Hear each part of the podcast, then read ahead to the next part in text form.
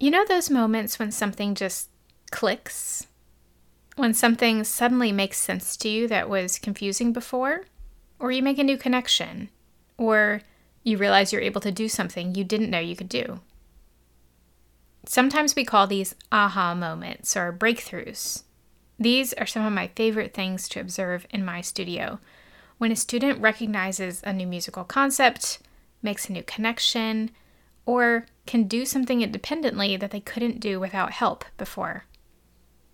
I've mentioned before that I started keeping a teaching journal a few years ago.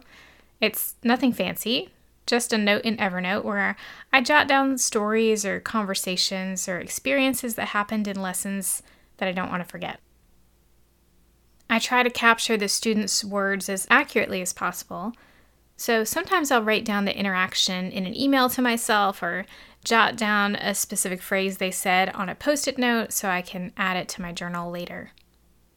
I've been looking back through my journal notes for the 22 23 school year and reflecting on the aha moments and the learning that took place, those breakthroughs that are so exciting and motivating in the moment.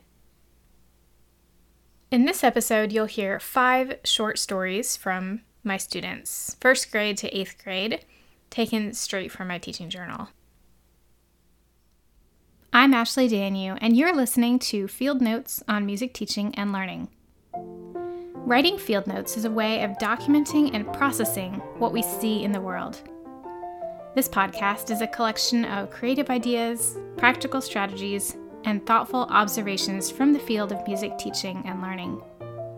Here, you'll find creative and pedagogically sound teaching tips, fresh, new approaches you can use in your teaching, and insight into a few tried and true systems and creative processes designed to help you do your best work. Let's get started. Story number one Discovering Musical Symbols. One of my first grade students, I'll call her Lila, discovered one week early in the year that the rug in the music classroom where I teach on Tuesdays has music symbols printed around the edge. Are there any that you know? I asked. She looked around for a minute and then said, do? and pointed to a purple square with a black quarter note inside. She went to stand on the square on the edge of the rug. Do, I said back. What else do you see? She looked around from where she was standing. Tatu, she said after a moment, moving to stand on the half note. And do day. And roar two, three, four, she said, running to each symbol. That's right, I replied, taking in this moment of pure joy and discovery. What do you need to make the Charlie Chipmunk pattern? I asked. For those of you who may not know, Charlie Chipmunk is a rhythm pattern comprised of four quarter notes. This is one of the animal rhythm patterns presented in the method Piano Safari by Julie Knerr Haig and Katherine Fisher. Lila found the quarter note symbol on the rug again, and we stepped the rhythm together. Then we discovered how to make the tall giraffe pattern two quarter notes and a half note, the kangaroo pattern, a pair of eighth notes and a quarter note, and roar two, three, four, a whole note. Story number two I think I learned something. One of my fifth grade students, let's call him Simon, was working on Beach Party in the Faber 2B Piano Adventures lesson book last fall. For those who might not be familiar, Beach Party is a lot like Heart and Soul. One, six, four, five in the bass, and a set of variations in the right hand. Simon was playing it for me in a lesson one week when he stopped suddenly and said, I think I learned something. What did you learn? I asked. I think this is just a broken chord. He ended it like a question. What chord is it? I inquired. Simon played the first three notes of the bass line C, A, F in descending order. It's an F major chord, he exclaimed proudly. That's right, I replied. I'm proud of you for recognizing that all on your own. We looked for other chord outlines in the piece in both hands.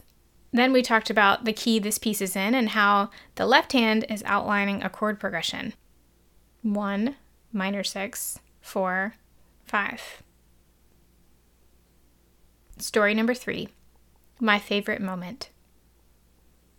Simon's older brother, let's call him Ethan, was working on Czerny's study in D minor at the start of the school year. When he had played to the end one week, I asked, What's your favorite moment in this piece?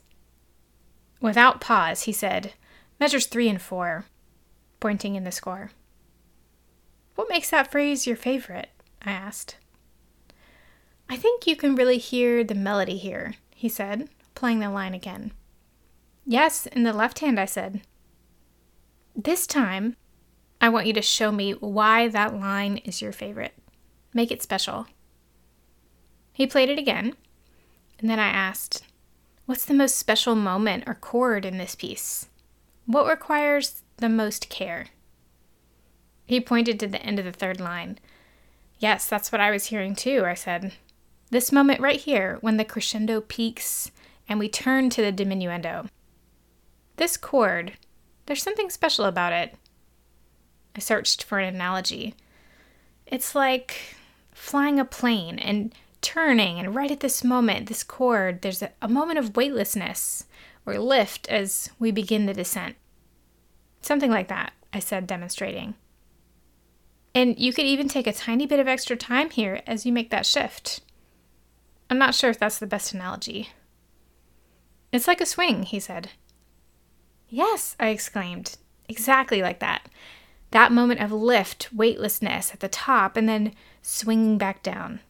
Play it like that. And he did. Story number four From audiating to artwork.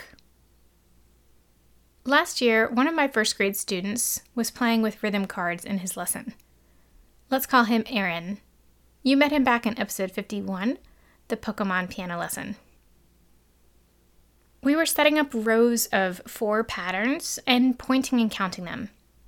When I asked if he'd like to rearrange the cards to make a new series, he spent a long time searching for just the right patterns and putting them in just the right order.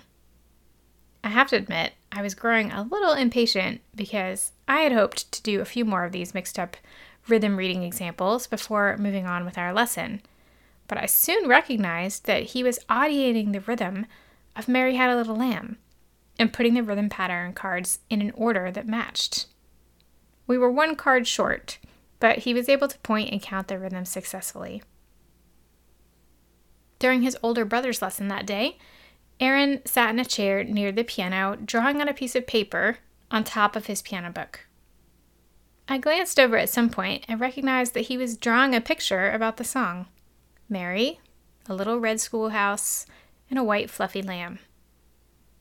A few minutes later, he tapped me on the shoulder and whispered, Can I borrow those cards? pointing to my stack of rhythm pattern cards. I handed him the stack quietly and said he could look at them, but please don't draw on them.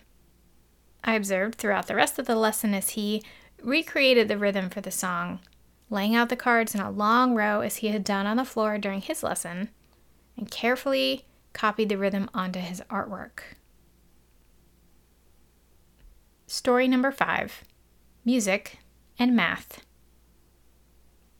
Last week, I saw one of my rising second grade students for a lesson. I'll call her Ada. We're halfway through the Piano Safari Level 1 book and just starting to get into pieces in 3 4 time. The time signature is there on the page, but we haven't formally discussed it. Just moved to the meter, pointed and counted, clapped and counted, etc. At the end of her lesson, we talked to her dad sharing what we worked on in our lesson that day and what Ada is learning. That's a lot of music theory, her dad said. He's a math teacher, so we started talking about all the correlations between music and math. I don't know why more people don't use music when teaching fractions, he said. It's such a practical illustration. And ratios, too. What's a ratio? Ada said, looking up from her lesson book open on her lap. It's when you compare two things that are different, Like how tall I am versus how tall you are, he said simply. Oh, she said. Or when we compare a quarter note, a ta, which gets how many beats, I asked. One, she replied. Right, and if we compare that with a half note, a ta two, which gets how many beats, I asked. Two, she said. Or this note, her dad said, pointing to a whole note in her music. Is that a whole note? It's a roar two, three, four, she said, smiling. Her dad also mentioned the math involved in rhythm. I asked Ada, What do these lines do? pointing to a bar line in one of her newest pieces in 3 4 time. They make the patterns, she said. Yes, and how many beats are in each of these patterns? Four, she replied quickly. No, three. Yes, and see this big three at the beginning of the piece? The top number tells us how many beats are in each pattern, each measure. Most of them are four, she said in a matter of fact voice. That's right, I said. Most of your pieces have had four beats in each pattern, but you have played a few things in three. She was already flipping back through her book page by page. Four, four, three, she said, discovering another piece she had recently finished in 3 4 time. It's been fun reliving these moments from the studio this year and reflecting on the quiet moments of learning and discovery that took place. I hope these stories inspire you to look for those aha moments, those learning breakthroughs in your music studio or classroom, and really observe what your students are experiencing in the moment. If you have a story you'd like to share, I would love to hear it. Reach out to me on Instagram or send me an email at ashley at ashleydanyew.com.